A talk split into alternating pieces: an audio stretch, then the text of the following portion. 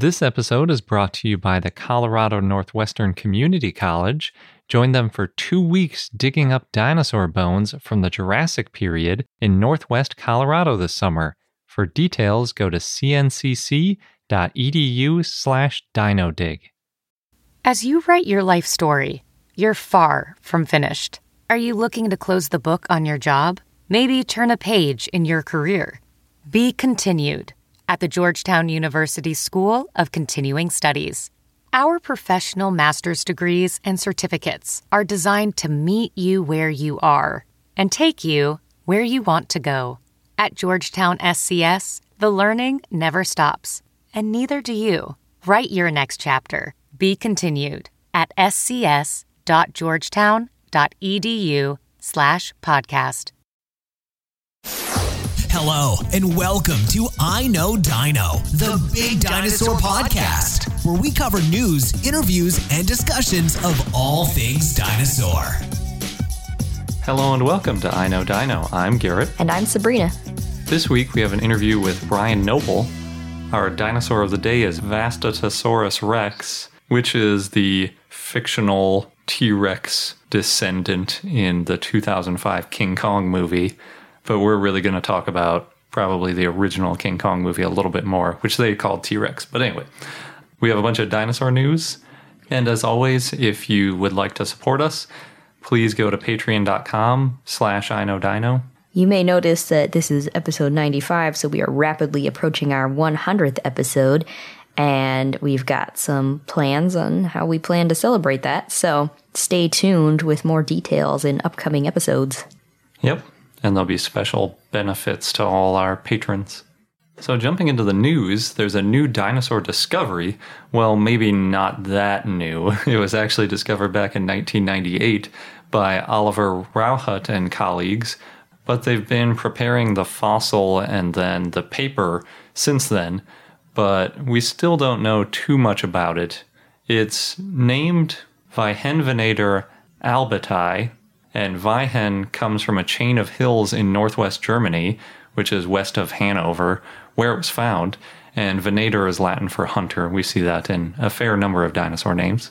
Concavenator. Afrovenator. Yeah. The specific name albati honors geologist Friedrich Albat, who found the fossil. That was 18 years ago now. it's a megalosauroid, and unfortunately, much like Megalosaurus, they didn't find much of the skeleton. They have a decent portion of the front of the skull, six big sharp teeth, and some of them even have preserved serrations, even though they're not particularly well preserved. There are also a couple of vertebrae, ribs, leg bones, and some other small pieces. But when you look at the little picture of the outline of what they think it looked like, and then the overlay of the fossils that they found on it, it's mostly just totally blank. There's just little bits and pieces throughout. We can tell that it's a megalosauroid, or a big meat eating theropod from Europe mostly, and that it's closely related to Torvosaurus, and it's estimated to be about 8 meters or 26 feet long. Based on the sediment that it was found in, we can tell that it's from the Jurassic, and it's estimated to be about 166 to 163 million years old. Interestingly, it was found in marine sediment, so either it was swimming when it died, or it got moved there before or after dying. But it was likely at least on the coast when it died, because otherwise, why would it be close enough to get buried there? And that kind of makes you wonder if it's buried at sea, basically. Maybe it was scavenging for dead sea life, or possibly even hunting small animals on the beach, Or or taking a vacation. yeah, taking a leisurely swim. So it's pretty interesting. Unfortunately, the remains are so sparse that there isn't too much we can tell from it, but maybe they'll find more complete fossils soon. Rauhut and his team mentioned that this is just now one of many megalosauroids from Europe. There are tons of them, and I think he said there are at least nine different groups. It's just getting more and more complicated. No, that's a lot. I'm surprised it's not getting lumped a little bit because that's quite a bit of splitting, hmm. especially with these very fragmentary remains. But I guess time will tell if they all stand up. If you're like me and you really enjoy reading scientific papers, you're in luck because the abstracts for SVP 2016 have just been released. If you don't remember, SVP is the Society of Vertebrate Paleontology, and a ton of new information comes from each year's annual meeting. We'll post a link to their program in case you can't wait for our coverage of the actual event, and we're going to be there this year. It's at the end of October. It also coincides with our 100th episode, which might be a hint about some of the things we're going to do. And we're going to be covering a lot of the stories that come out of it. So yeah, we're very excited and excited that we'll be able to meet a whole bunch of paleontologists. Yeah, and see them talk about their research in person. Next, according to Engadget, Google has worked with 50 natural history museums to add 150 interactive stories, 300,000 photos, and 30 virtual tours to its art and culture app. And this includes Berlin's Museum für Naturkunde, where you can see the Giraffatitan in 360 degrees. And you can use the app on a computer or smartphone, or better yet, Google Cardboard if you have it. And I watched the video on YouTube just on my computer, and it's fairly interactive in that you can move the image around so you're you see different parts of the museum and it's really well done it's really great the giraffatitan comes to life and walks around and even though i was just watching this on a laptop it still felt like it was bending over and kind of looking at me a little bit intimidating i can only imagine what that would feel like in vr Yeah, that's awesome. We're going to have to watch some of these things, mm-hmm. especially because there are so many museums we want to go to, but sometimes it's not always practical to fly several thousand miles to go to a museum. yeah Speaking of museums you might want to go to, the results from the first 123 responses from our survey of what is your favorite dinosaur museum are in. And number one is the Royal Tyrrell Museum in Drumheller, Canada. It got 19% of the vote. Number two is the American Museum of Natural History in New York City with 13% of the vote. Then the Field Museum in Chicago, also 13% of the vote. The Natural History Museum of London was a very close fourth with 12%, and the National Museum of Natural History in Washington, D.C. got 7% of the vote. wow yeah that's great well thanks to everybody who participated it's really wonderful to be able to engage with our listeners in this way Yep, and we're going to leave the survey up. It's probably a little bit buried in our tweets at this point. but I posted it on Reddit too, and that's where some of the votes came from. You can go to r slash dinosaurs and find it there. Probably easier than anywhere else. And there were a ton of respondents from all over the place. A lot of museums just got like four or five votes. Like the Museum for Naturkunde got, I think, maybe two to three percent of the vote. And a lot of these iconic world museums were sort of in the running, but I think they're not always primarily English speaking countries. So I think that kind of hurt them. Next, this summer in the Krasnoyarsk region in western Siberia, paleontologists from Tomsk State University found a cluster of dinosaurs, according to Siberian Times.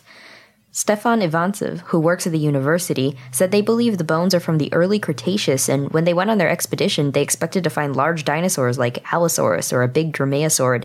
Instead, they found a lot of infant raptors that had washed downstream to a dinosaur graveyard. Theories include that it's a, quote, kind of kindergarten, an area where the babies appeared and spent the first stage of their life, end quote. Another idea is that these babies are actually a previously unknown dinosaur, or that the site where they found them is close to a refugium, where some dinosaurs from the Jurassic survived into the Cretaceous. The paleontologists also found some large herbivores, including the spike and some teeth of a stegosaurus. The fossils were sent to St. Petersburg to the Zoological Museum of the Russian Academy of Sciences to be studied.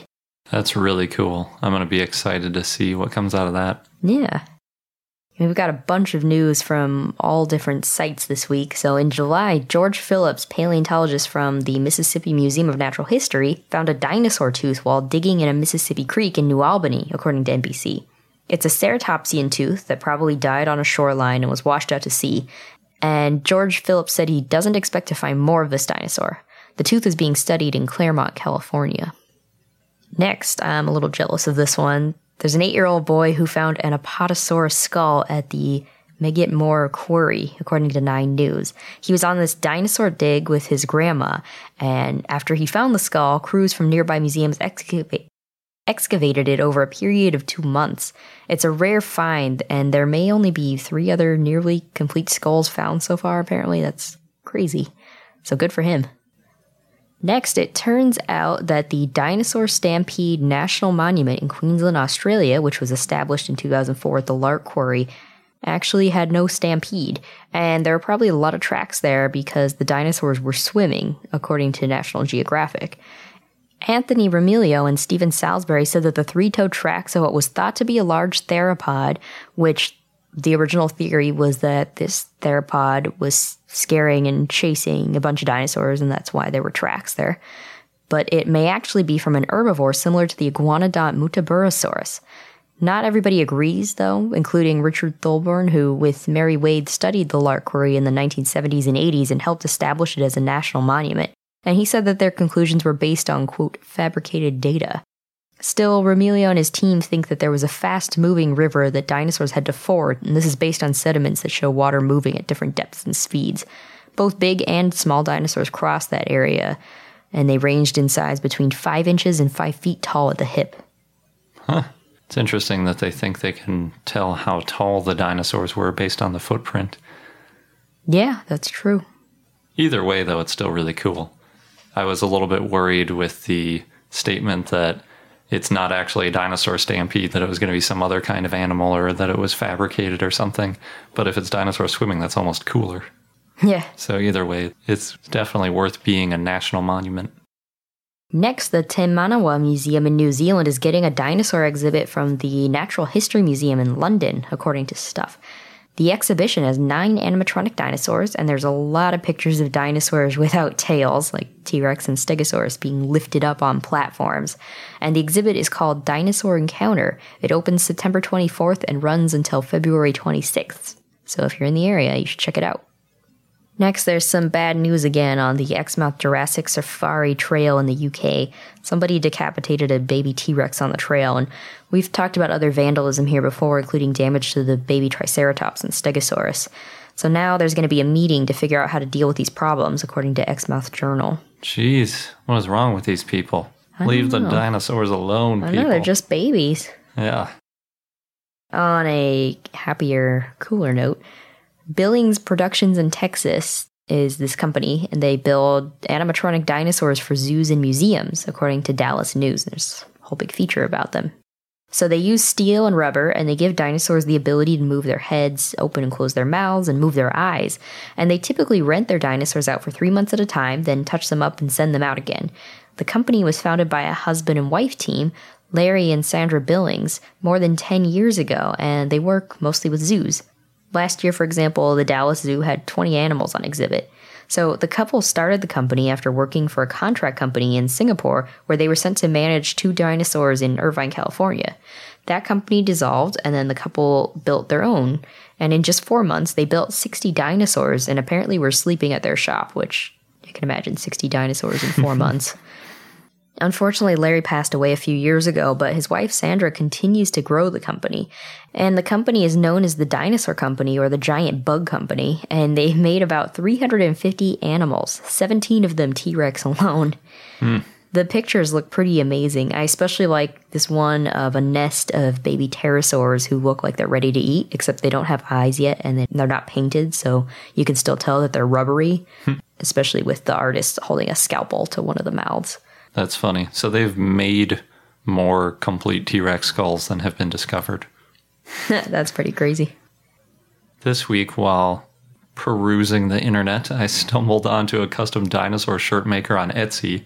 His name is Joseph Fells, and he says he was frustrated with a lack of good dinosaur t shirts, so he started making his own.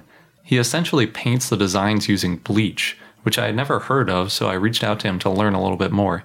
He says he started with stencils but decided to start trying freehand, and he uses normal paintbrushes but old ones since the bleach slowly ruins them. He also dilutes the bleach down so that the shirts aren't full of holes after just a couple washes because apparently bleaching is not so good for clothing in large concentrations.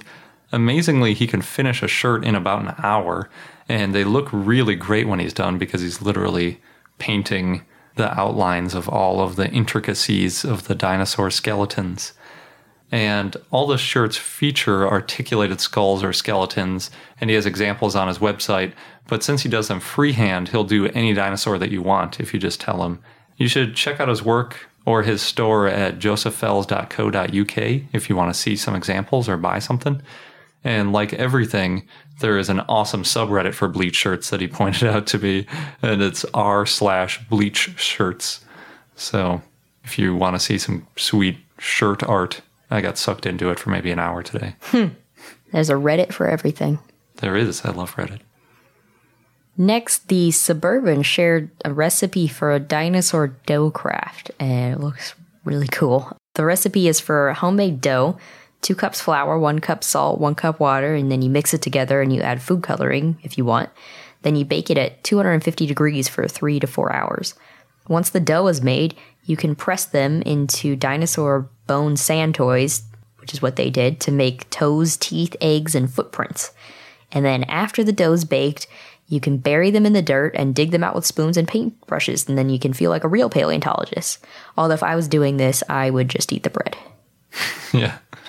So you bake dough and then you shape it? No, you make the dough, you shape it, and then you bake it. Oh, okay. For some reason, I was thinking you baked it first, and that would be pretty crazy. No, that wouldn't make sense. Next up, there's a movie coming out called Z Rex The Jurassic Dead, and there's a trailer and a poster that have been released. As usual, it's named after a T Rex and the Jurassic era, despite T Rex being from the Cretaceous. One of these days, someone will make a cheesy dinosaur movie and it'll say T Rex something something Cretaceous something, Maybe. rather than always Jurassic. Doesn't have the same ring to it. Yeah, because it's not Jurassic Park. It's kind of hard to tell from the trailer, but it kind of looks like zombie T Rex arrives on a meteorite, which is kind of funny considering that, you know, dinosaurs got wiped out by a meteorite. I think that's the point. Yeah, I think so. It's pretty clever. And from the trailer, it looks like, aside from the zombie T Rex, the main characters are hipsters and commandos, and they have to contend with possibly becoming zombies themselves. And they're like 28 days later style zombies, not Night of the Living Dead zombies. They're all very active and crazy. There's no release date yet, but we'll let you know when it comes out. Sounds interesting. I hope it's like Sharknado and not like Tammy and the T Rex. Time will tell. Next, thanks to Patrick who shared this one with us via Facebook. According to Coming Soon, Hulu is making a Marvel series called Runaways, and it's about a group of teens whose parents are evil. The comic series that the show is based on also has a genetically engineered dinosaur called Old Lace, though it's not clear yet if that dinosaur will be in the series, but I hope so. And in video game news, you might remember that we talked about Horizon Zero Dawn a while back, and it has some dinosaur like robots. Apparently, it's considered a post post apocalyptic game, which I just love. so you have post apocalyptic, which is you're in a wasteland, and then post post apocalyptic as things are starting to rebuild, I guess. Is there such a thing as post post post apocalyptic? Sure. I don't know. Hmm. I think you might just resort back to post apocalyptic at that point. Hmm. They just released a new gameplay trailer that shows a giraffatitan like creature, which appears to have a giant antenna for a head. And in the gameplay trailer, they climb up the giraffatitan and then they hack into it to transmit data. It looks like you make it like a friendly transmitter with this big dish head. The game looks really fun, and it's going to be released on February 28th, 2017. I think it's only on PlayStation, though, so we'll have to find a friend to try it. and last in the news, there are a couple more details about Jurassic World 2.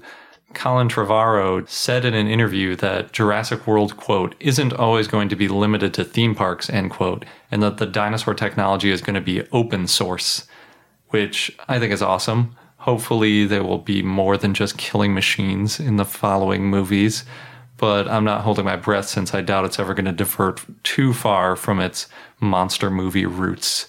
And if there are a bunch of baby dinosaurs in people's homes, they'll probably just like revolt and attack all their owners at some point or something. Or they'll make cute pets. We don't know.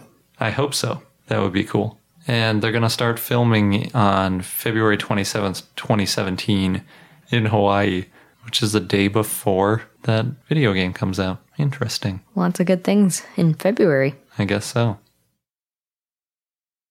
This episode is brought to you by the Colorado Northwestern Community College, where you can become a part of the scientific process.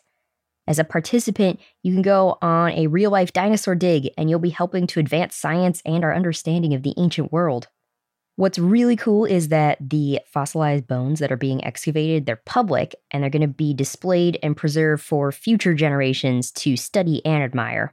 Yeah, we've mentioned how that's a really important part of the scientific process, not just getting them out and describing them once, but keeping them and preserving them so that future questions and future scientists can take a look at those bones to answer new questions and validate results. And the site is special and also near and dear to me because it's in the Morrison Formation, known for the sauropods, mm-hmm. of course, of the Jurassic time. And it represents one of the best bone beds ever found in the saltwash member. Yeah, the current interpretation is that the site was the result of a brachiosaurus sort of jamming up a river and then other carcasses piling up behind it. Oh no. And that's how we got a bunch of different types of dinosaurs all fossilizing together. So, oh no, but also yay. Good for us as scientists. mm-hmm. And dinosaur enthusiasts. Yes. So there are two scheduled digs if you want to get involved with getting these bones out of the ground. You can go from July 6th to July 20th or from July 22nd to August 5th. Head over to cncc.edu slash dinodig. You'll get all of the details. Just make sure that you register online by May 31st. And again, that is cncc.edu slash dinodig, D-I-N-O-D-I-G. Across America, BP supports more than 275,000 jobs to keep energy flowing Jobs like building grid scale solar energy in Ohio and producing gas with fewer operational emissions in Texas. It's and, not or. See what doing both means for energy nationwide at bp.com slash investing in America. And now we're going to jump into our interview with Dr. Brian Noble. Brian Noble is an associate professor in the Department of Sociology and Social Anthropology at Dalhousie University and author of the new book Articulating Dinosaurs, which is all about dinosaurs but from an anthropologist perspective. So, jumping right in, the first question we always like to ask is Do you have a favorite dinosaur? I think probably like many people who've had you know an affinity for dinosaurs through much of their life. And that's that's an awful lot of people really. We kind of have an interest in all of them and they just keep coming at us. But a couple of dinosaurs which have been a little bit more eventful in my life. One of them probably is uh, you know relates to some work i had done in field expeditions to the gobi desert back in the uh, the late 1980s, so that kind of dates me right away. so I was the director of the Ex Terra Foundation, which was the organizing uh, agency behind the Canada-China Dinosaur Project back in the 1980s. And uh, during our expeditions, we went to the uh, Dzungar Basin of uh, northwestern China, and we're working in the Jurassic facies there. And then we worked in uh, Inner Mongolia, so the People's Republic of China side of the Mongolian frontier. Mm-hmm. And we were working in what's known as the Djadokhta Formation. And I was quite fortunate one day when we were out prospecting to come across a series of small teeth eroding from the rocks. And it turned out that these were teeth of the little juveniles of the armored dinosaur Pinacosaurus. And uh, the site then became quite a prominent one in the Canada China Dinosaur Project because we ended up finding the remains of, I can't recall how many, but I think it was up to about 14 uh, juveniles, probably all the same age cohort. Perhaps the speculation was the same litter. And the taphonomy showed that they were actually a group of young dinosaurs that were quite likely trapped in a sandstorm. Hmm. And then a dune had covered them over as they rested uh, in the lee side of the of the dune, and then uh, probably they suffocated and died there. So it's a pretty gruesome kind of story. But yeah. has always stuck with me as a, a pretty interesting dinosaur, and I recall even at one point there was a, a young kid by the name of Peter who had his mom had gotten a hold of my name, and uh, Peter had actually created pictures of Pinacosaurus and had sent it to me. And he was, I think, uh, seven years old at the time. So Pinacosaurus is one of them. The other one is Troodon. Mm-hmm. Troodon, because it has been such a well rehearsed and uh, well known dinosaur from the late Cretaceous of Alberta. And for many years, I worked in uh, Dinosaur Provincial Park and uh, Troodon has become a rather celebrated creature from there. Cool. Yeah. So you've been working with dinosaurs for a really long time, but you're an anthropologist. so how did that happen? What came first? Is it that you've just loved both, or did you get into dinosaurs through anthropology?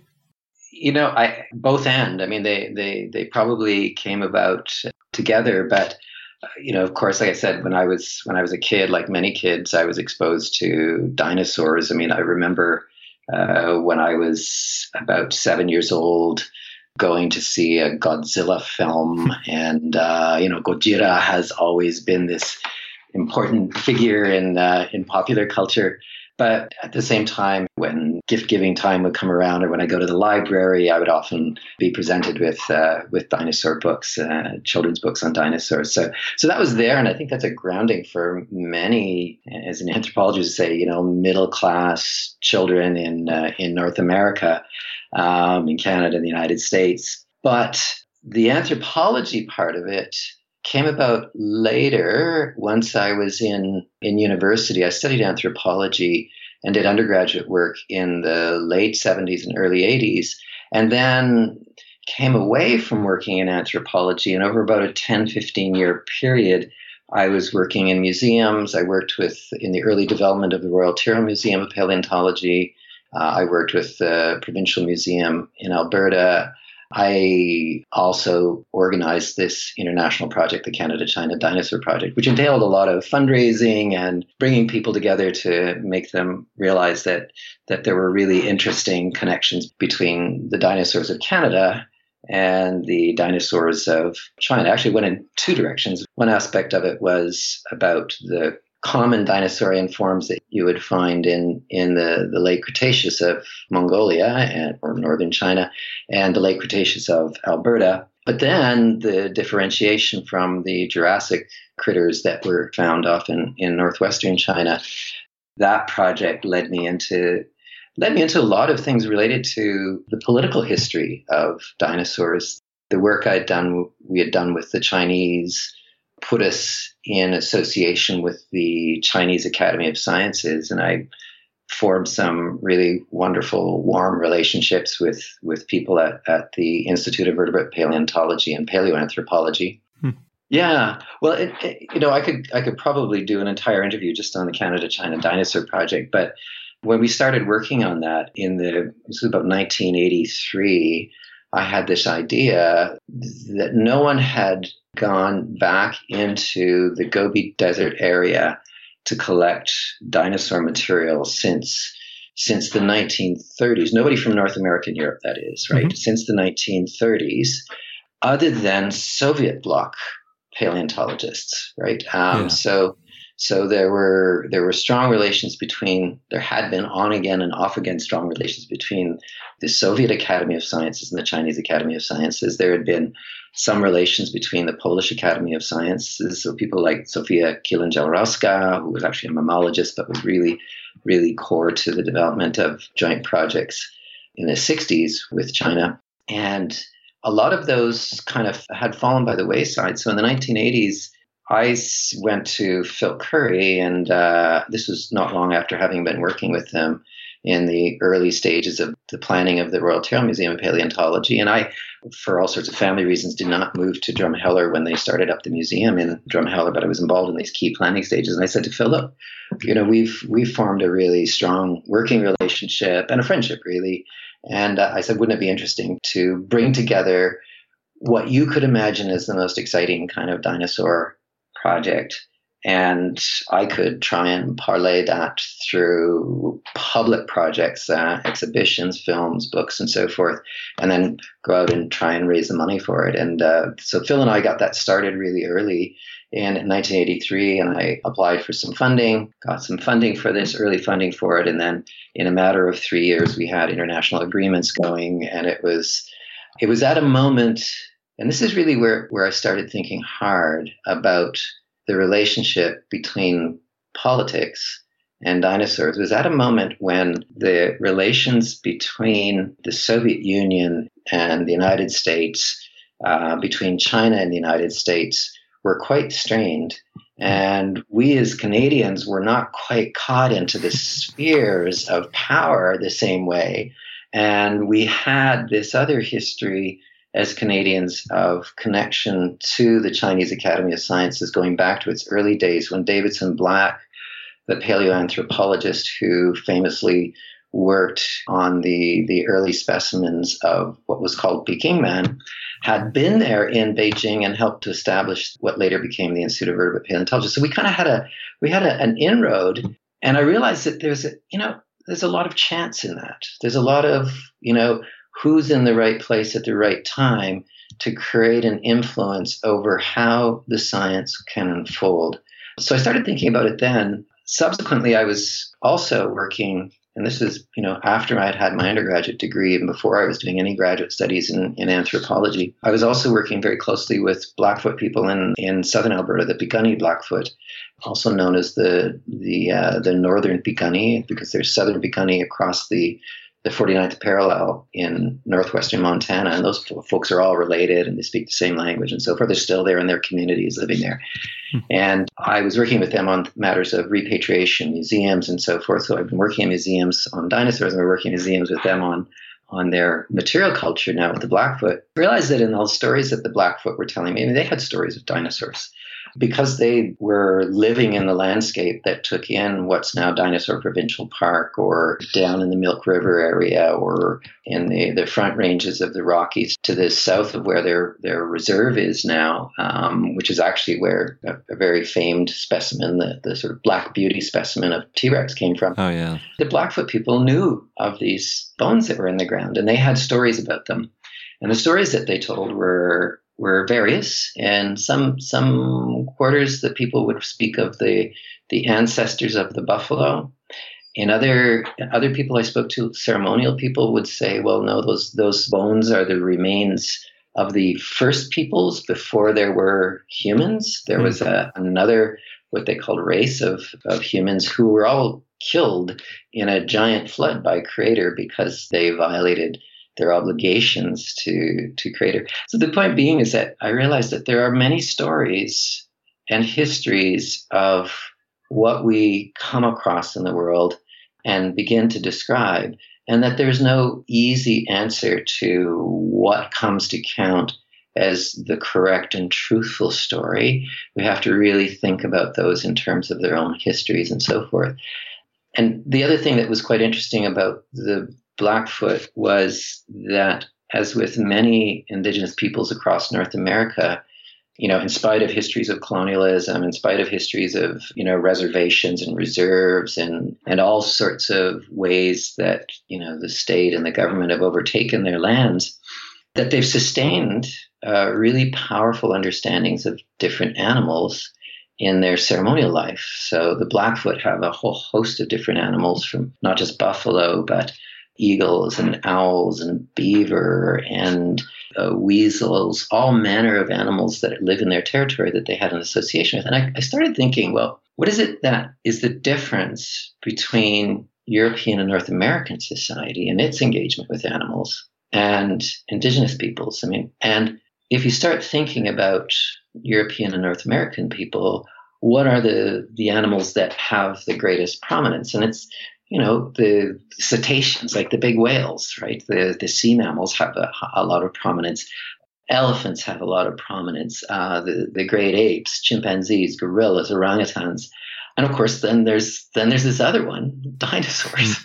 and so they have, they've had this inordinate power to captivate us And uh, so I began looking at the natural history associated with dinosaurs. And of course, that, that takes us back to, uh, in particular, you know, the emergence of the, the scientific field of vertebrate paleontology and the out of comparative anatomy in the 19th century, mostly in Britain and in France, but uh, throughout Europe. And the very first the very first representation of dinosaurs on a large, massive scale, uh, which were the reconstructions by Benjamin Waterhouse Hawkins mm-hmm. in 1854 in Sydenham Park, um, and later on was uh, was renamed uh, Crystal Palace Park. And the as you know, the the image of those dinosaurs are so radically different than the image of the same dinosaurs, Iguanodon, Megalosaurus that we have today. Yeah. And so, what's going on? How much acceptance of the truth of the look of dinosaurs uh, were we engaging in in 1854? And how is that really different from the the acceptance of the truth of dinosaurs that Blackfoot people were engaging in?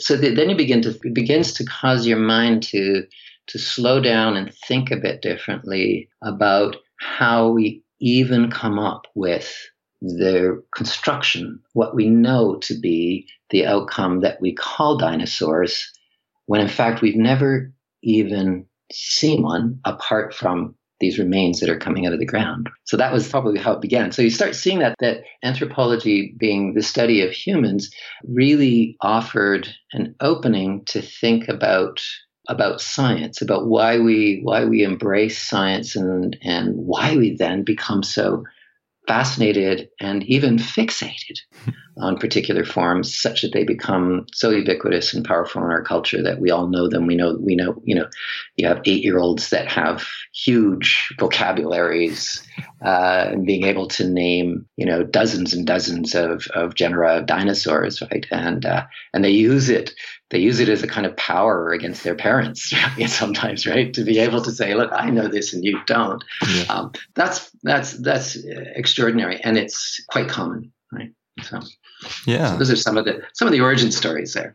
Yeah it's it's always interesting to me how interconnected basically all the fields of science can be and you get into one and it can just open your mind to all these other aspects and interrelations and everything. It's really cool yeah, that is, you know, and I think that is actually one of the core aspects of any any science or form of research is that on its edges there's always other possibilities. Mm-hmm. it's the possibility of speculating and trying something else that's untried and paleontology and anthropology share that in common. Yeah. So your book's titled articulating dinosaurs and i know because i read the book but can you briefly explain what you mean by articulating and articulations?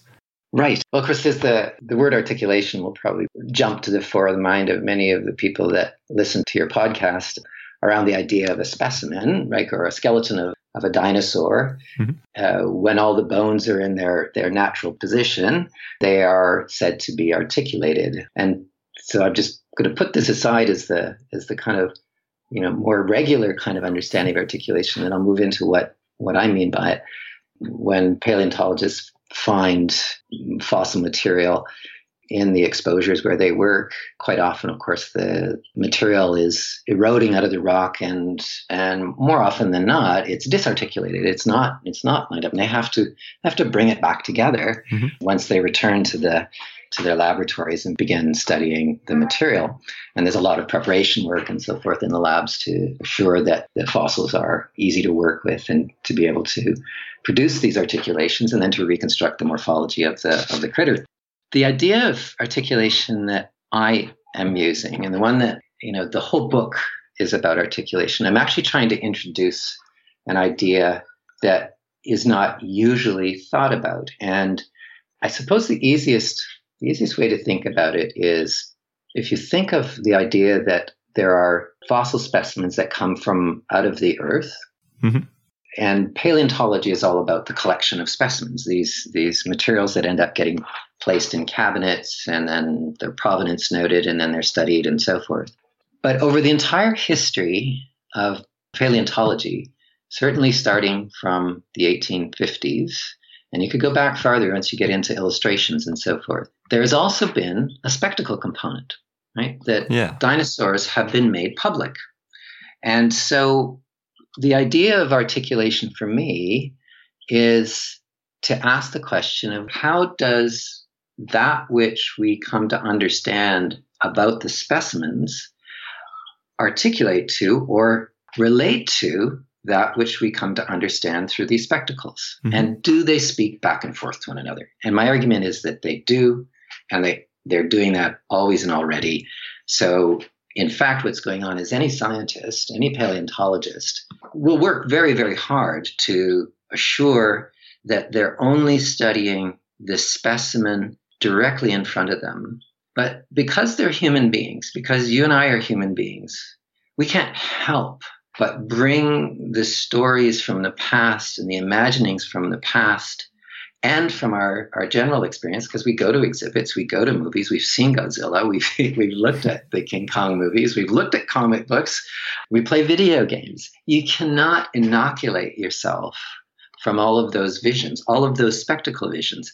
So the book really takes on the question about the relationship between the specimen and the spectacle. And then it unpacks it and looks at that relation over and over and over again and goes really deeply into the locations where a lot of those kinds of things often get worked out. So, you know, I mentioned museums, museum exhibits, popular films, especially, you know, big blockbuster films like Jurassic Park, where the animation is informed not just by a group of animation experts, but also by paleontologists, people like Jack Horner and Paul Sereno, who have been, Philip Currie, who have been consultants on the film. Hmm. so there's that relationship working, and it's working in, in those public places, but arguably it's also working every day when a paleontologist sits down to work on the individual specimens. So that's the idea of, of articulation. I can give you ex- uh, examples from the book of other ways that you know I've explored that idea, but but the book works through this whole idea of articulation historically, and then particularly through the um, the project on the Maiasaura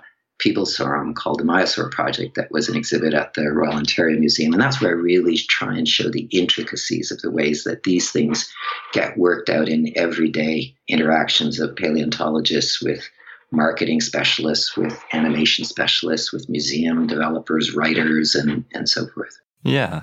So with the Maiasaura exhibit, did you get drawn to that because it was such a spectacle? I mean, reading about this museum exhibit from I think it was in the late 90s, right? That's right. And it, it had so many things to look at. They had different hadrosaur bones and they had a full hadrosaur specimen that they were in the process of excavating in like a real lab. And then they also had these huge screens where they had interpretations of what they were probably moving like and what they looked like and models galore and everything like that.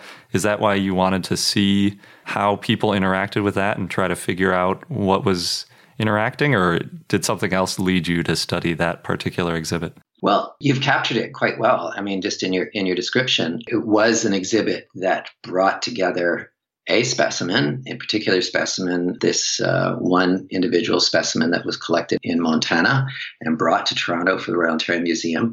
And it was also, for its time, quite an experiment in the, the use of fairly sophisticated animation and media technology to help make that more real for, for the visiting public.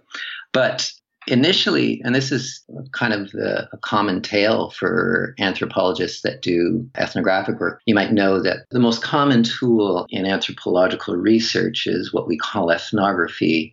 And that is the effort to go and immerse yourself in the, the lives, work, and practices of people so that you develop an intimacy, what some people will call a native point of view, an intimacy. So I wanted to, I had to immerse myself, find a place to immerse myself Hmm. where I could actually, in the fairest and most reasonable way, get to know why and how an exhibit would develop the way it would develop. The best way to do that would be to find a museum that would welcome me in and where they had a project underway where this could be observed and where I could speak with the people that were involved. And uh, as it turned out, I, you know, just by chance, I was looking at, and this really goes to again this this kind of accidents of history. I was trying to make a decision about where I would do my PhD work, And one option that came up was to work at the Tyrrell Museum of Paleontology. But my partner uh, at that time wanted to uh, study law, and she had a, an opening to study law in Toronto at a school called the Osgoode Law School. And so I, I then contacted people at the Royal Ontario Museum and said, said, look, you know, I could do this study at the Royal Tyrrell Museum in Drumheller. I could do it here. And they were extremely welcoming and it worked out very well. So by chance I went I went to to that. And if I had gone to the Royal Tyrrell Museum, I would not have written a book this day on Maiasaura peeblesorum. I probably would have written something, say, about uh, ceratopsians, mm-hmm. because the, the Tyrrell Museum is well known for for the uh, the the wonderful bone beds from Dinosaur Provincial Park of uh, Centrosaurus, and um, but that would have been a very different story, as you can quite imagine. Yeah. And Centrosaurus takes us, even the name is very different than Maiasaura. Maiasaura, the good mother lizard. Suddenly we're opening up all of these marvelous cultural associations and gendered associations by thinking about Maiasaura, the good mother lizard, which is the, uh, the gloss of it. So I ended up in, in Toronto at the Royal Ontario Museum. And the Maiasaura Project exhibit had been open for a little over a year, actually. And so when I arrived, the laboratory where the specimen was being prepared was still in place. And the large video exhibits that you're talking about, which were interactive media exhibits, were in place. And the exhibit had already been built. But what I did was I then got an invitation to go situate myself in the vertebrate paleontology department at the Royal Ontario Museum. And they gave me a little desk in the middle of the um, uh, the department space with sort of collections cabinets around me and a row of offices nearby. There was a recently it was quite wonderful historically because uh, this sort of founding figure one of the founding figures of canadian vertebrate paleontology loris russell had just only recently passed away and his office was just eight feet away from mine, and I was asked actually to assist, to assist them in, in helping to sort through some of his files, which was wonderful for me because suddenly I was doing something that anthropologists dream of doing, which is which is looking at the deeper history. Russell had actually collected fossils in Western Canada back in the 1920s and had worked with the Sternberg family. And so he was, you know, really a, a sort of a, a, looming giant in the in the history of North American dinosaur paleontology. There were there were other paleomammalogists there. There were the collections uh, specialists there.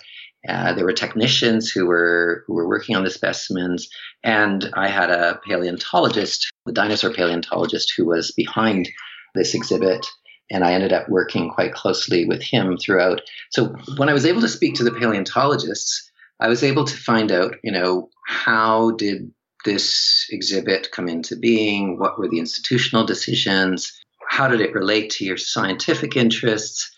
The name of the paleontologist, which is actually a pseudonym, and for anybody that actually wanted to know who it is, I'm sure they could go back and, and simply find out who the who this individual is. The name that that I used as a pseudonym was Andreas Hensen, and Hensen was you know an individual who had I learned, like many paleontologists who I'd met over the years, over and over again, I would learn through this interaction with paleontologists. I learned from Hensen that just like me, they, since they were young, had been looking at illustrated books of dinosaurs. They they knew the work of Charles Knight. They knew the illustrations of Zdenek Burian. Those images were part of their constitution of how they thought of things, just like me. And uh, for a long time, I didn't know who they were. They were even more nerdy about dinosaurs than I was, if anything, right? Uh, but they they had they had studied this and and Hensen was wonderful. I mean, we would we would go regularly for coffees, and uh, you know, he came over to my house, my apartment. Sometimes, sometimes I went over to his apartment. Sometimes we just meet in his office, or we go through the labs, we go through the collections. He would then explain to me the entire history from a particular perspective of the emergence of this one exhibit.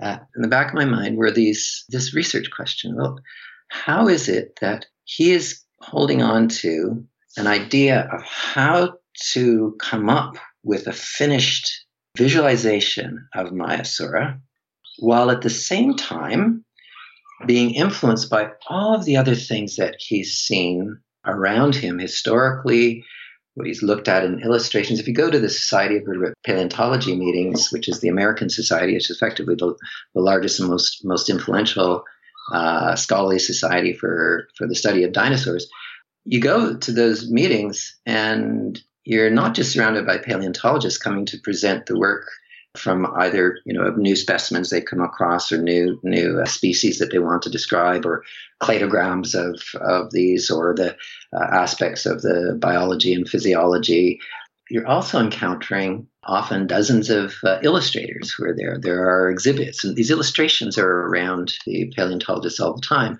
they're watching movies and Hensen said that you know it really is this constant positioning of yourself around these things. But then you always return to the specimen. Yeah. You always return to the close study of the specimen. You know, a deep care for for getting it right. And one of the impetuses with the Maiasaur project, which I think was really stood it apart from a lot of exhibits that were available at the time, was that they made a huge commitment to trying to bring that process of understanding the specimen as it is prepared out of the matrix, out of the blocks that they brought from from Montana to the Royal Ontario Museum, is to bring it into the into the public and then to allow the public to see precisely how that was done. And the way they did that was by building a laboratory, which caused all sorts of all sorts of problems institutionally because museum display spaces are not made for having laboratories with volatile chemicals in them, with with uh, instruments that can send little shards of matrix all over the place, where there's dust coming up, and where the the technician has to have a mask on, and uh, there are ventilation systems. So basically, you have this bulletproof room with the, with the technician, the preparator working inside on the specimen, and that was what they sought to achieve, is to bring that there, and that then creates. So there was the specimen part of the articulation question I was asking about. And then they had the separate theater, which was the the Meta Theater, which had what were then some of the best CGI animations, notwithstanding Spielberg's Jurassic Park, which had even better animations. And I have to say this that many dinosaur paleontologists that I spoke to in the uh, early 90s uh, after Jurassic Park came out in 1993 said, look, Spielberg has surpassed anything we can do.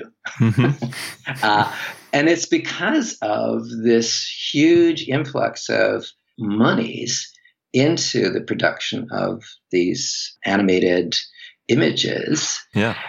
So there was the, the so I, the question became, well, well, what's going on in the articulation? And from there, you really get into some of the, the very meaty stuff that, that anthropologists begin to ask because you start learning what meanings are, what meanings, what kind of trade is there between this, what kind of arguments and contests are coming out between various workers in the museum, and what image is going to emerge, what practices are going to emerge that people are going to end up living with whether the visitors, scientists, the scientific community, whoever, are going to end up living with, and how are these things going to become palpable in our lives? And that was that was what the project eventually, you know, explored. So there's some deeper understandings that came as a result of having done that, especially when I contrasted what was going on in the Maiasaur project with some research I had been doing about the American Museum of Natural History and the emergence of Tyrannosaurus rex at the turn of the 19th, beginning of the 20th century particularly in the work of Henry Fairfield Osborn and uh, Barnum Brown and others at the American Museum of Natural History. So different meanings at a different moment. Yeah. So, I mean, it's fascinating just how much things like Jurassic Park and other media influence people. I know that Sabrina, my co-host and wife, um, and I both got into dinosaurs because of movies like Land Before Time and Jurassic Park and things like that that we saw when we were young. and I know a lot of people in earlier generations were inspired by movies like King Kong, where you had this epic battle of things that you could barely even imagine on some faraway island and all this. What do you think the early depictions of dinosaurs like T Rex and King Kong did to influence how we see dinosaurs? Yeah, so going back to that time period when RKO came out with the King Kong movie. The principal animator, who did the the animation for that film was a fellow by the name of Willis O'Brien. And O'Brien is almost considered a, uh, the forefather for anybody that does creature animation uh, in the world of working with stop motion animation. And at that moment, if you think about it, in the 1930s, he could only work with what the best knowledge was that was available at that time. Mm-hmm. Not even what the best knowledge, what the what the accumulated knowledge was, if you like. And that accumulated knowledge that he drew upon to animate what then was by far and away the most dramatic animation and what many people would say the most realistic animation of T Rex was that which came from the studies that took place at the American Museum of Natural History, also at the National Museum of Natural History in uh, the Smithsonian in uh, in Washington D.C. Mm-hmm. And he was working in conversation with people like Barnum Brown, uh, who had actually collected many of the original specimens of T. Rex. So so Willis O'Brien had to draw upon that which was the dominant set of representations. If you look, if you look at the the classic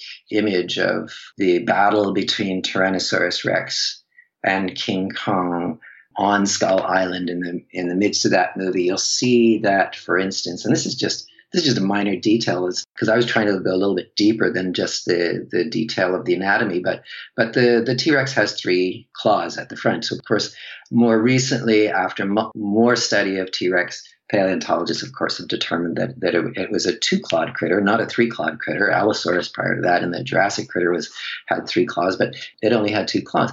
So that was something that was really an inflection of its moment. But the thing that really has interested me, much as the, my interest in Maiasaura developed around this question of gender, was why they had a dinosaur called Tyrannosaurus rex, which in its gloss means king of the tyrant saurians, mm-hmm. king of the tyrant lizards, right? So, a very, in contrast to Maiasaura, that's a very, very masculine, macho kind of of, uh, of figure. And what when you have that kind of a representation, what does that do to the social and political imagination of anybody around you, right? What this led me to do was to try and unpack, and this is a word that you, you hear anthropologists saying who do this, this immersive ethnographic work, but we also do immersive ethnohistorical work. We try and look at what was going on in the situation, what were the relations among many different individuals at the time. And what I learned was some pretty powerful things about the influence of a fellow who was considered, you know, the founding figure of the Society of Vertebrate Paleontologists, who is Henry Fairfield Osborn. Yeah. That that and Osborn's a pretty a very, very interesting and and now in, in retrospect very controversial figure. He had a very strong uh, sense of the primacy and supremacy of white races uh, at that time, based on some Galtonian, uh, Lamarckian forms of thought that existed at the time. He was networked into international uh, eugenics circuits. He was, as director of the American Museum of Natural History in New York, he was also constantly trying to do what directors of museums often do, which is to drum up financial support, sponsors, those who will give gifts and donations. And what I learned was that there was this meshing together of his eugenics and hierarchical evolutionary thought and his thinking about Tyrannosaurus rex. Yeah. So Tyrannosaurus rex was this apical ultimate creature. And that naming, if you look through the book, you'll see that there's actually a very particular history of the naming of, of the dinosaur. And that then is what has gotten stuck in our imagination. So the question now is how much does that carry forward? How much does the supremacy of T Rex communicate to Americans the supremacy of of being white, right? I mean, this is this was a this was part of. If you look really hard, there's a beautiful book by Ronald Rainger, an historian, who looked at very specifically Osborn's legacy and it was called an agenda for antiquity. And in it, in it, he showed that Osborne was making every effort to try and advance a particular view of America, which actually, in a hierarchical sense, actually was a very racist mm-hmm. and gendered view of America. So when you start thinking about paleontology and dinosaurs, so so we innocently take the science of the moment, and nobody would have challenged.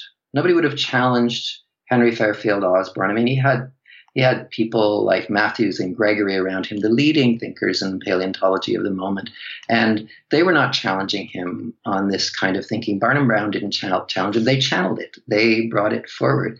You know, to use the the geological metaphor, it became sedimented into our society and culture, so that it became preserved. And it wasn't until really the 1970s with the work of Ostrom and Bakker that some of the more ingrained notions about T Rex started to come undone. So the iconology of T Rex started to shift in the, the moment when, as Adrian Desmond, you know, referred to it, hot-blooded dinosaur, the endothermy debate started coming about.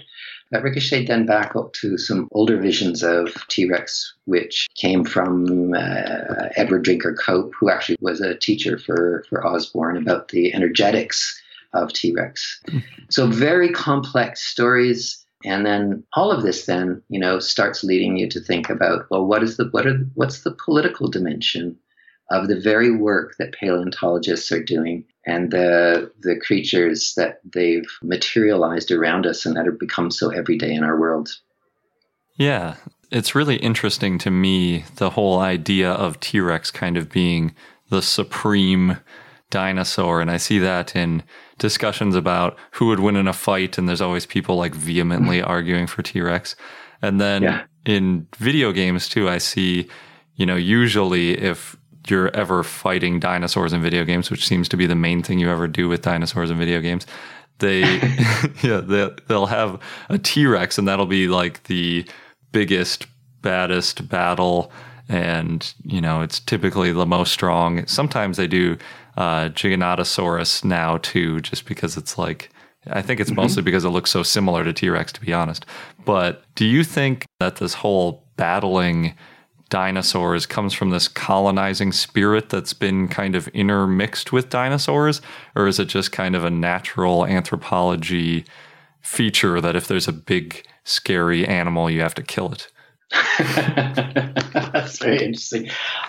You know, I think that there's a there's a lot at play, but from the standpoint of an anthropologist, you know, what you begin to understand is that the understanding of any scientific reanimation is part of what the science historian, feminist critical science historian Donna Haraway would call an implosion of forces, right?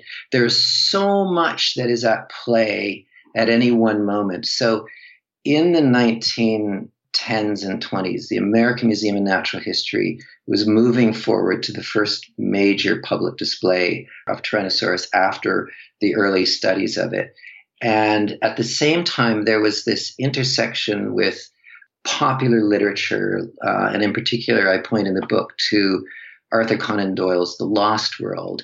And there you see the same kind of hierarchies formulating. And then, then you look into, if you start unpacking the way that the American Museum of Natural History was organized. You, you look at the stories within the Lost World. One of the most popular books, of course, Doyle of Sherlock Holmes fame wrote these books, which are, in a sense, like Shakespeare, insofar as they're part of the public imaginary, and at least in the English language world, but also translated many other part of the public imaginary, and it becomes so so infused in our society, so infused in our in our way of thinking, that there's an easy adoption of all of the logics, the gender rationalities, the racial rationalities, and this kind of fight culture.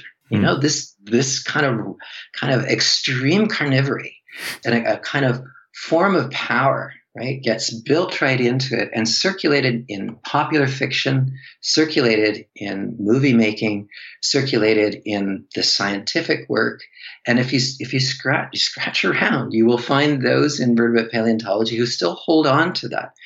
I'm sure they would they would argue. They would say, well, no, we're we're speaking only to the evidence, right? We're speaking only to the fossil material. But one cannot extract this from all of those contexts. So my my sense would be to pay stronger attention to all of those. So this is where the word articulation comes in.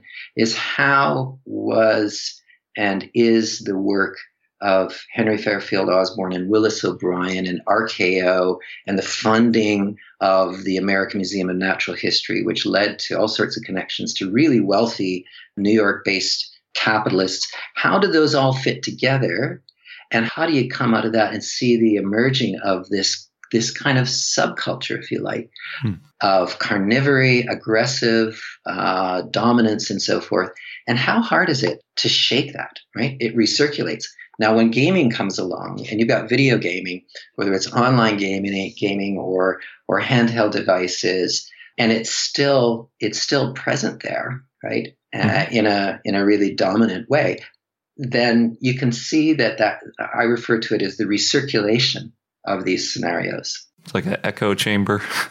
like the echo chamber. But the thing to re- remember, and I think that this is the reason why I've enjoyed working so much with paleontologists, is that is that I know paleontologists care. Right, all the paleontologists I've known do not want to be kind of caught up in the sweep of that. They they want to pay attention. Andreas Hensen wanted constantly, and he, he always told me about this, and I mean I still stay in, t- stay in touch with him, that he wanted to understand what was going on in popular culture. And he was always caught in trying to figure out what's the dynamic between the choices we make in paleontology. When he made the choice to go with Maiasaura at the Royal Ontario Museum, it was in part by accident, in part by design. The accident was that the budget that they had to produce this exhibit was limited. Hmm. They only had, they said, the, the, the powers that be at the institution said, well, we only have like $300,000 to do this thing.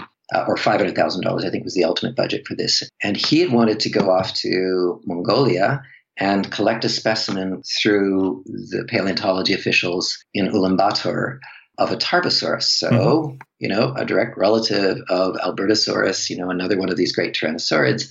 And he wanted to do this display. And he thought the reason to do this was because it would be big and carnivorous and, and there would be public engagement. So that would have been a recirculation, right? Mm-hmm. But they, the, the powers that be said no. They said, no, we can't fork out that kind of money right now. We just don't have the, the budget for it.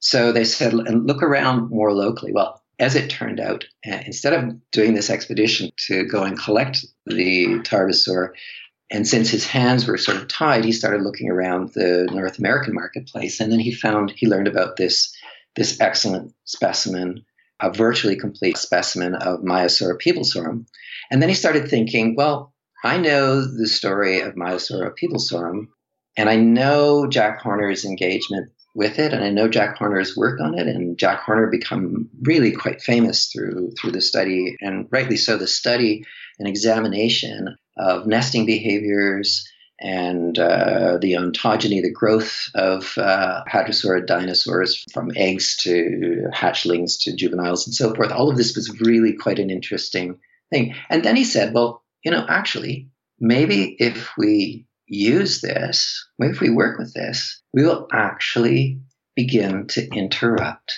the narrative, uh, as he put it, of the the giant bloodthirsty meat-eating critters or the long green things, is were his words, the long green things of eating these these images of these sauropods that were, you know, uniform in color and just walking around munching on weeds and swamps. Because because he was he was taking on the public imaginary so the, that leads to a really important understanding about how science is integrated in society, how decisions get made, and they're often contingent, right? They're often contingent and they, they're accidental. You know, where you are, who makes the decisions, how they're making decisions at a particular moment when certain ideas and certain material things are in circulation. And they came up with uh, Maiasaura. And in many ways, what it did was it it appealed to the audiences that then came to the museum because in the 1990s and early 2000s, even to this day, most visitors are very savvy about dinosaurs and they they know a lot about them and you can't have dinosaurs that are all male. It just doesn't work from a reproductive standpoint, right? In sort of fundamental biological thought. So when Maiasaura comes along, the idea of reproduction then begins to open up the question of the presence of genders, the presence of sexes in these dinosaurs in ways that that the masculinist racial kind of work that Osborn was doing through T Rex uh, just couldn't make happen. So, in many ways, I think that the choice of Hensen and then the working of all of the players, and, and this is really, you know, there's 250 pages of the text are really about the intricacy of of the discussions between the interpreters and the and the two two dimensional designers and the the technical animators and all of the different visionaries about the arguments, the little micro arguments that happened that eventually led to a particular set of knowledges about the um, the gendered relations, the familial and kind of kin relations of of Maiasaura and how they then meshed with what the public culture of the moment uh, was and is uh, at this time. Yeah, when you mentioned the purchasing of Maiasaura instead of a Tarbosaurus, it reminded me of a recent hadrosaur that sold for $80,000. And I think it was almost completely articulated. It had almost all its bones. And I was kind of surprised that the Maiasaura the Royal Ontario Museum bought cost as much as it did, even though similar, you know, large dinosaurs like Sue went for way more money than that.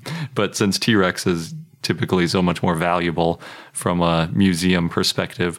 Do you know why the dinosaur known as Henrietta, the one that the Royal Ontario Museum has, was ultimately so expensive? Was there anything about it in like the culture? Do you think it was this good mother narrative that went along with it that gave it extra value? I think my guess is, and I and I, now I'm speculating because I, I don't think I asked that particular question because there were not that many complete specimens of hadrosaurs, duck-billed dinosaurs on the fossil buying market. So it depends on when you enter the mm. market, right? And this is a market, right? And this is something we have to remember. Now, fossils, dinosaur fossils, are part of the marketplace. Unfortunately. Unfortunately, you know, and there's then there's a there's a lot of really excellent work going on among paleontologists, and there has been, and I think Sue probably triggered this as much as as uh, as any other individual specimen or event. A lot of concern and hard work going on related to trying to keep these uh, magnificent specimens out of the market circuits.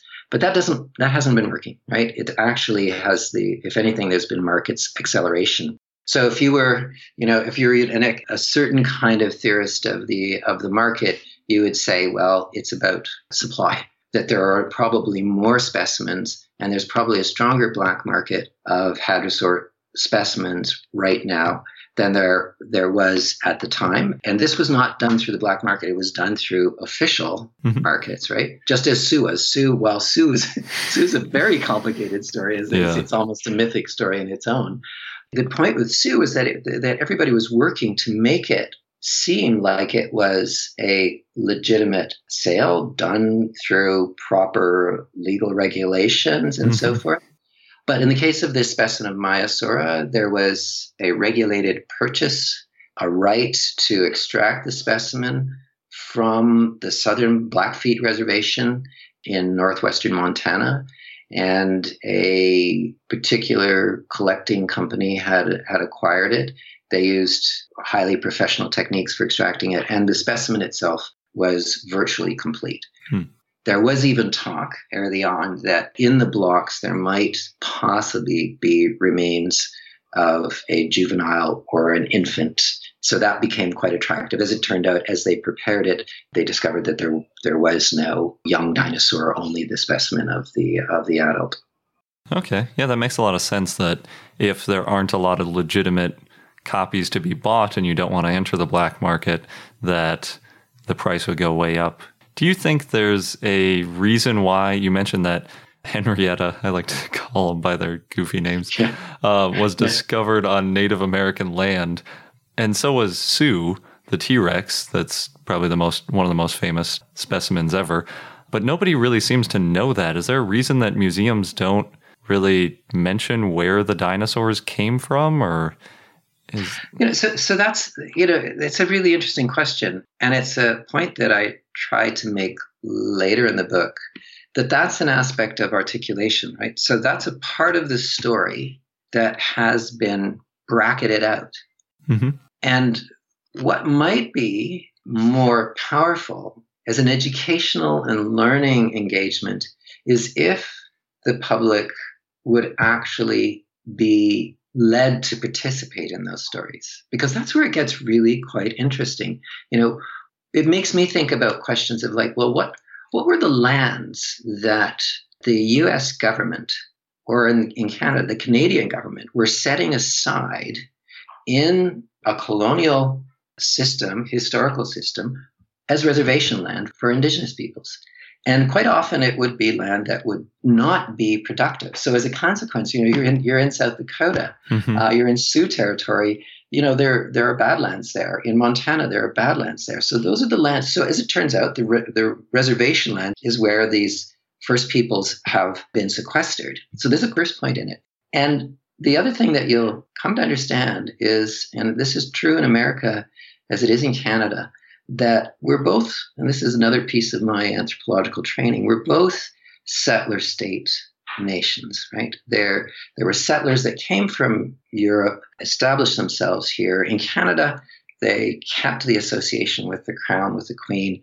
In America, famously, there was a, something called the War of Independence, the Indep- Independence of 1776, and Americans went their own way. But in both cases, you know, these European people came and settled the land. And the indigenous peoples who were here before had that land overtaken from them. As a consequence, what's happened is in the reservation system, whether it's in Canada or the United States, you see that many of the communities are quite poor. This is an interesting story. You know, if they're poor and they have fossils on their land and your family's poor, why wouldn't you think about pointing to people that these specimens are there, these fossils are there, bringing them in, and then seeing if there's a way to actually, you know, bring some sort of economic advantage to your community Hmm. uh, to help help help deal with the question of poverty. I mean, I can't I can't say, but I think that's a really interesting path to think about about all this. I suppose one of the other things is that museums, because they're dealing with one exhibit, they have to be quite spare. Some of it's got to do with their own resources available to Hmm. them. How much can you say if you've got a 5,000 square foot, a 500 square meter uh, exhibit space? How much budget do you have? So I was telling you about the Maiasaur project. They had a half a million dollars to do this whole thing. 200,000 of it got eaten up just in the acquisition of the specimen. How much resources are then available? So all of this, all of this ultimately leads to the outcome that we encounter in exhibits. And we we don't know what's behind it. In, in, in anthropology of science, we, we refer to this as a black box, right? We look at something in a museum, it's presented to us. Because we know it's a museum, we know it's authoritative, we know there's curators, we know they're funded by the state, we know they're doing real science, and we accept it as a matter of fact, a matter of truth when in fact, and, and Hensen was very, very explicit about this, that paleontologists are often thought of as this, this uh, these kind, what does he say, the kindly old men who would come forward and, and be asked to speak the truth to the world. Yeah. But as soon as you know it's a black box, so if, if we think of every dinosaur, any dinosaur, we can do this kind of unpacking of the articulations to worlds of social relations, to economic worlds, to the chance of somebody in a particular place at a particular time, to a certain kind of political moment, as in the moment of Henry Fairfield Osborn, who was advancing a particular agenda, or the moment of Jack Horner. And interestingly, Horner, you know, at the time that he gave the name Maiasaura to Maiasaura peeblesorum, the, the good mother lizard, it was also the moment of the of second wave feminism, right? There was a move in America where uh, the feminist movement was rising that women were suddenly women women had been excluded even from paleontology by and large i remember going in the 1990s to uh, to meetings in the 2000s to meetings of the society of vertebrate paleontology to learn that there were increasing numbers of female vertebrate paleontologists working in the field. And I remember one very amusing moment when uh, uh, the question was being asked in, in the meeting about, you know, why there aren't as many women. And some one of the male paleontologists said, well, you know, it's very tough, difficult uh, field work you know, and uh, women just don't have that. You know, it's a, it's a very lame, you know. But what are they recir- They're recirculating the Lost World. They're recirculating the Barnum Brown adventure story of masculinist adventure and strength and so forth. But the, the irony of it was is that was that in the next platform presentation, there was a specimen that was being removed from a field site and the paleontologist who was in charge of it, a man, happened to be very, very slight and very small, under five feet tall, and uh, you know, really not a powerful masculinist, you know, figure. And in his slide images, he showed this this Sikorsky helicopter mm-hmm. that was lifting the jacketed specimen out of the ground. And and I just thought that undoes the argument about embodied power and the ability to participate in this. So the history, the history really, if we can begin to sort of face how the articulation of the social and the specimen and the, the spectacle at any moment, we can come to, I think, a better grasp of why certain dinosaurs rise to the fore at certain moments, why they fade away at other times, why there's there can be a shift from from a you know a, a, a sort of frightening carnivorous, aggressive T Rex to a scavenging T Rex. Um, why suddenly we can have male and female uh, Tyrannosauruses. And that really opens up the question of the speculative possibility of, of dinosaurs. The last chapter in my book, I use the phrase another Mesozoic is possible. And it's quite pointed. It's to say that depending on what the issue of moment is today, we could see a shift in paleontological work in another direction. And I, I point to how, for instance, there's been a rise in interest in paleobiogeography mm-hmm. around climate change and whether the models from the Mesozoic in dinosaur paleobiogeography can speak to us about our current moment. But the reason we're asking those questions are in part because we're situated in the current moment. We're asking those questions because they're salient now, mm-hmm. much as Osborn was asking certain kinds of questions that were salient then that we now look back on and we just think, let's hope we never ask the questions of that sort again, right? Yeah. Um, or Horner in his moment and, and so forth. So, so that's the to me the the great promise of dinosaurs um, is that uh, as the University of Chicago cultural theorist said, they're the they're the totem animal of modernity, and they're also the the canary in the coal mine there. If you look at what is being said in, in vertebrate paleontology about dinosaurs and you begin to unpack it, you often realize they're saying something about society right now. And that's a story of articulation. Hmm. So, real quick, I wanted to ask you mentioned how people kind of look to paleontologists and scientists to come out and just say the truth and exactly, you know, the definitive answer about anything. And in the book, you kind of outline that there were curatorial decisions basically because they couldn't show any uncertainty. And as a skeptic, that really bugged me because it was like you're knowingly misleading people and you're kind of almost going anti critical thinking by, you know, not sh- showing the scientific debate that's going on. And it kind of, you know, it seems like history looks poorly on that kind of thing when you are so certain about some dinosaur being depicted a certain way and then it turns out to be wrong. You, you know, you don't have much to hide behind. But I've seen one example I can think of at the Natural History Museum of Utah where they talk about the Cleveland Lloyd dinosaur quarry and how there are multiple explanations of how all of these allosaurids and some sort of potential prey mm-hmm. were found all mixed up in a huge jumble and how they could have gotten there in multiple different ways and they kind of had a voting mechanism for how you could put your own opinion into it of I think this one's the most likely.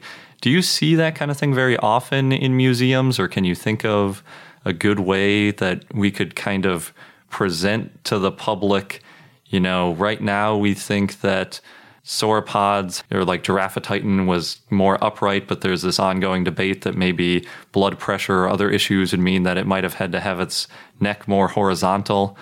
Or is it just is it too tall of an order to ask with the limited space that museums have to present multiple viewpoints of a single animal? You, you know, I actually think that that comment probably was because of the moment, right? Is the paleontologist in that instance was really kind of working on the cutting edge of the of the moment and was experimenting and exploring something that hadn't really been tried. I mean, at the same moment, I remember uh, going to the American Museum of Natural History in New York and seeing their new cladistics exhibit. Mm-hmm. And cladistics was just becoming, I mean, it was it was well established in dinosaur paleobiology and paleobiology more generally. But it was only, it was one of the first times that somebody was beginning to put it out there in a display. So there was a lot of stuff that was kind of being tried. It was the new movement was emerging at that time. One of the hugest contrasts between what was going on at, at the Royal Ontario Museum, and I would argue that was going on in, in New York and is going on in smaller dinosaur museums, the Tyrrell Museum of Paleontology, museums in Britain and Europe that were interested in dinosaurs, that the, the conversation was moving because of the history of display work away from what I refer to in the book, a kind of more oligarchic or dictatorial mm-hmm. mode of presentation. Osborn said, and then he dictated what would go on display. And T Rex was going to look a particular way, and all of the staff would fall in line. Even through the Maiasaur project, you saw the beginning of a much more what I would call dialogical engagement. That the you saw the rise of interpreters as having more important roles in it, but you also saw the rise of the marketeers who are pressing things in a particular direction. And I feel like with the paleontologists, the curators, that that they've been disempowered somewhat in this, hmm. and that they're trying to stay in the game. And I think it's really important that they stay in the game. I think that I think we need to have that. But the the promise of the current moment is that I think things like handheld technology, you know, internet mediated information, all of which is highly interactive, right? I mean, I, I, teach students. I work with interactive media in the in my teaching all the time. My children have interactive media. Media. They use Pokemon Go, and Pokemon Go is a, has is loaded with critters who have their own kind of classification system, not unlike dinosaurs. In fact, I've I've seen there's some wonderful papers on the cladistics of Pokemon. Oh, that's funny. I think I've, I've tweeted on this in the past. But we're at a moment where I think that the interaction of the curatorial thinkers with the media thinkers is producing new dialogues that might allow for the infilling. So it doesn't have to happen just inside the exhibit. It's whether the exhibit can generate a set of connections out to all of the other media. So even your podcast is a way to extend to larger communities the possibility and ways of thinking. And, and your you know your podcast ranges in a lot of different directions it's really quite rich and that's part of it. So that's part of what's now being articulated is these really new sets of dialogues. And for museum exhibit developers they have to really be thinking in in a much more dynamic way. Hmm. i will say this is that as a consequence one of the biggest things to watch out for that I believe many paleontologists are concerned about is the same concern about the specimens going into the marketplace is if you see the increasing kind of commercialization of the fossil trading market, then what you're going to end up with is the end of museums, right? Because Disney could just do it, yeah. or you know, commercial theme parks and so forth could just do it, and it could be all done through movies. And the the place of this slow, intensive, smart, thoughtful, cumulative work, what the philosopher of science Isabelle Stengers would call, you know, research that is proper to their vocation, right? That that could get really dissipated, and I think that would be quite a tragedy. Mm-hmm. So my my hope is is that the that the dialogues actually are going to intensify. Um, my my hope is is that paleontologists will will be as outraged as you are in reading the idea that we need to we need to disconnect ourselves. Rather, what becomes more important is that we need to connect ourselves. Yeah. Right? And the stronger the connection is, both to the specimen and to recognizing what the spectacle is doing, is, is what's going to to allow our deep research, scholarly, engaged uh, wondering and research involvements to to really shine through. And so we'll find, I think we'll, we'll find some pretty interesting paleontology. And if that that pattern is followed and museums are still supported and they, they network themselves properly in the world that way, that I think we'll see some the continuation and expansion and transformation museums in ways that will allow, you know, more of this to become quite cogent in our lives. Yeah, I like the idea of using more interactive, like you say, the handheld media gives you so many more opportunities to present much more information than you could otherwise. That's a good idea. You mentioned Disney World, and I know in your book you said that the T Rex Sue was actually partially prepared at Disney World. Did that actually happen? Yes, and in fact, as it turns out, that one of the principal preparators of uh, the Maiasaurus specimen at the Royal Ontario Museum was uh, after he had done work at the at the museum. A fellow by the name of Tim Fedak. He was hired as a preparator to do the preparation work by Disney. It's nice that they hired a real paleontologist and didn't just throw it out there for anybody to pick at or something. Yeah, but I mean the story is fascinating because there's that there's that moment is like between the Field Museum in Chicago, which had rights to the specimen, and Disney, which had rights to the specimen. And there you've got McDonald's Corporation that is sponsoring the possibility of the purchase through the auction of Sue uh, through Sotheby's. This this tension and dynamic of yeah. the corporate world with with the the museological world. You have to ask yourself which one is more committed to the public, to the, the knowing of those children and so forth, and which one is more committed to a bottom line. Mm-hmm. So this tension, right? That's the specimen spectacle tension, and it continues, and it it began way back in 1854 with uh, Benjamin Waterhouse Hawkins and Richard Owen, and um, you know Queen Victoria and Prince Albert back uh, when the Crystal Palace Park was being developed in the south of London. Is there anything you would recommend that people do to improve the scientific accuracy of dinosaurs in museums or is it something that's so interconnected with pop culture that we're just kind of stuck with what we have? I think it goes back to your to your question earlier that I think it really is important to slow down and engage the public in what you know the actual scientific work to be. Hmm. I think when you have that dialogue with the public, people are very smart. Five year olds are very smart, mm-hmm. right? They get this stuff. And if you, you convey this to them, they'll understand it. They will engage with it. The Maiasaur Project, when it came to the actual visitors, as you might recall from reading the book, there were folks that came and they would, they would come back to the exhibit week after week after week or they would, if they were there in the museum for six or eight hours, they would come back to the display every hour and see what was going on in the laboratory as they were preparing the specimen. There was a scope there for them to look into.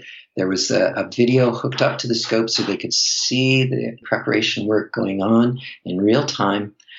I think we have to give credit to visitors that they're deeply engaged. And there is this really important thing that goes on is that we're so inundated with all sorts of fast representations, representations that are coming at us, bombarding us all the time about dinosaurs in video games and so forth, that when you slow down and you involve yourself in this, this very slow, palpable work, you realize that there is a, a way to be connected.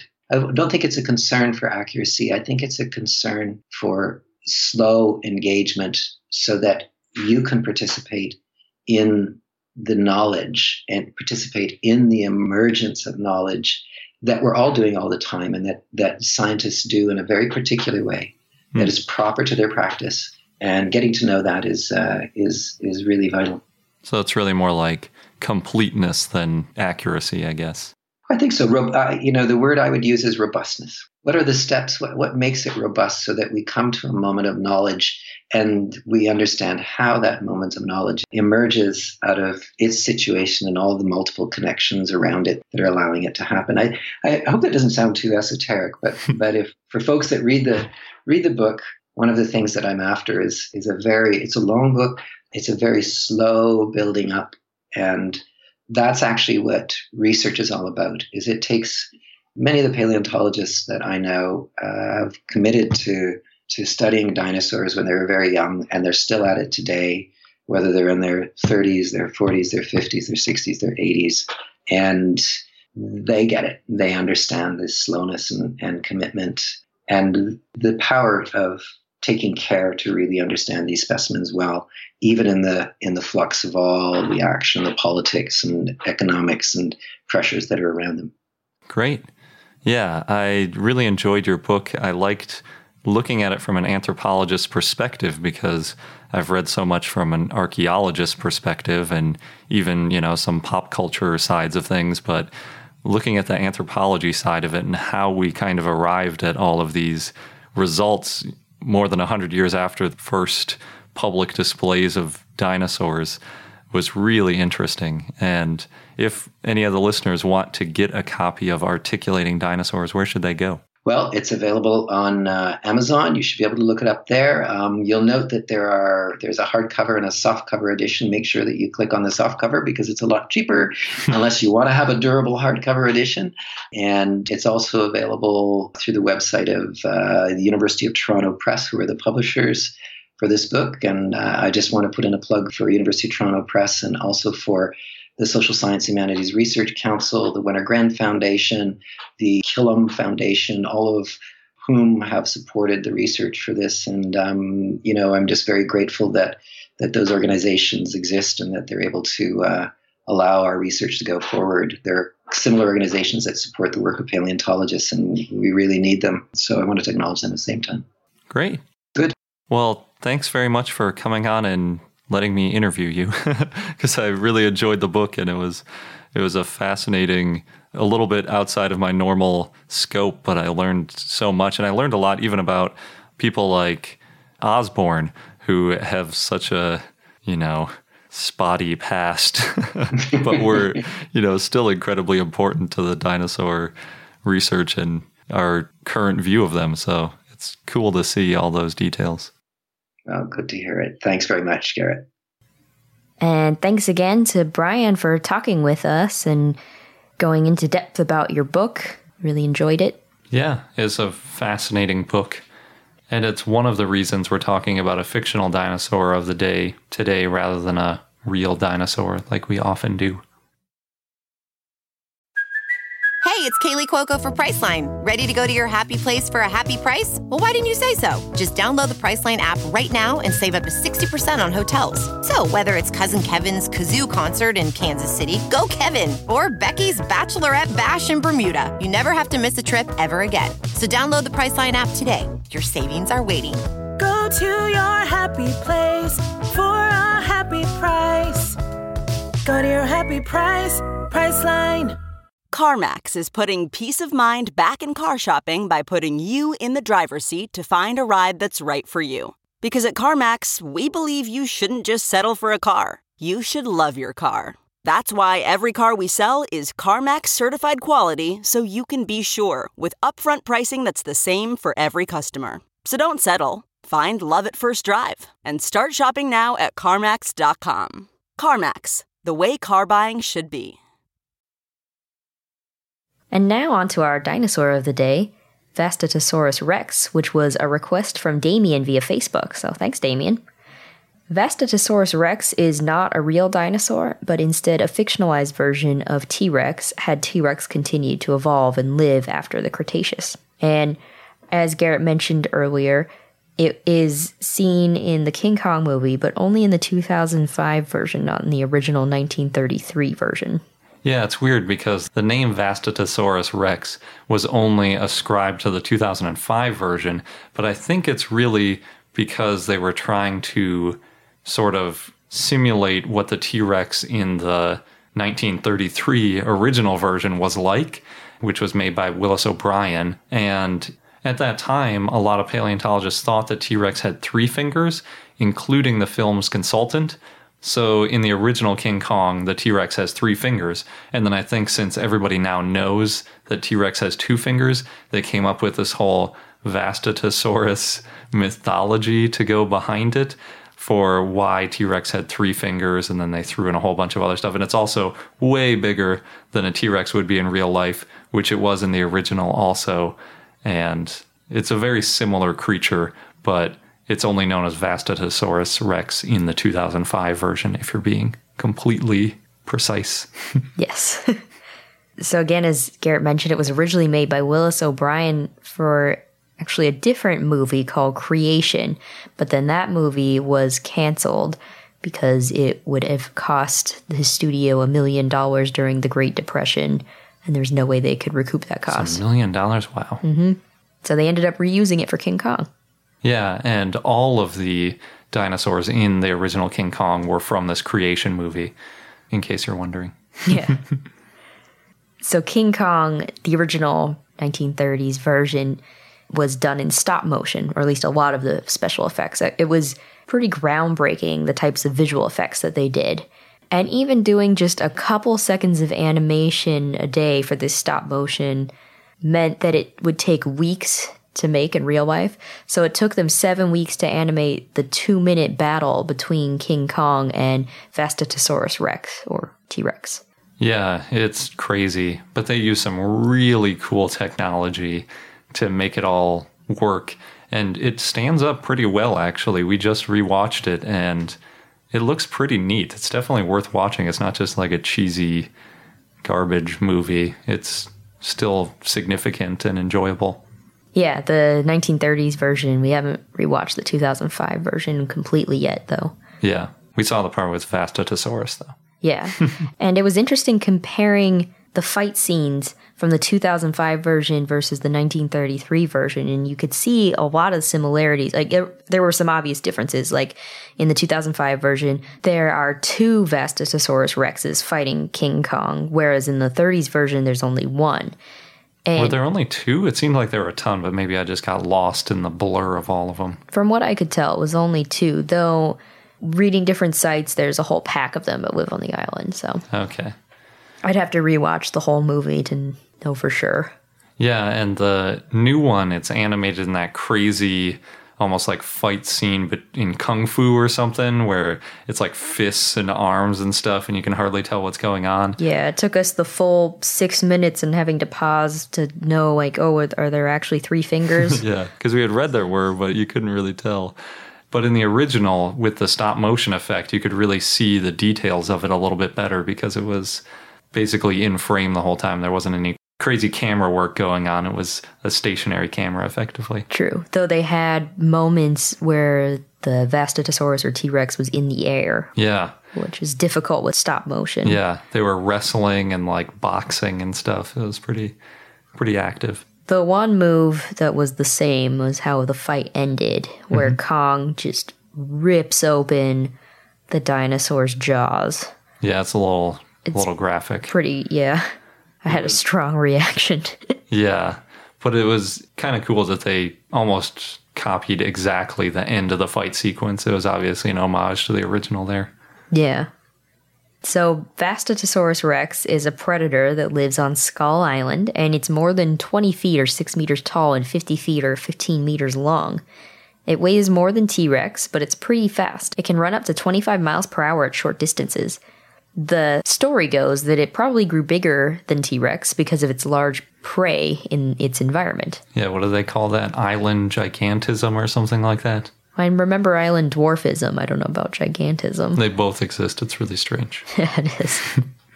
and the other reason is that it didn't have much competition from other predators.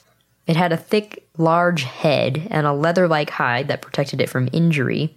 And it had a large mouth and large peg like teeth that were constantly replaced. It used its head to fight, and many Vastatosaurus rexes had scars and abnormal bone growths, and they were somewhat smart. But they were very strong and durable, with a lot of stamina, and very well matched against King Kong, which we noticed in the fight scene with him.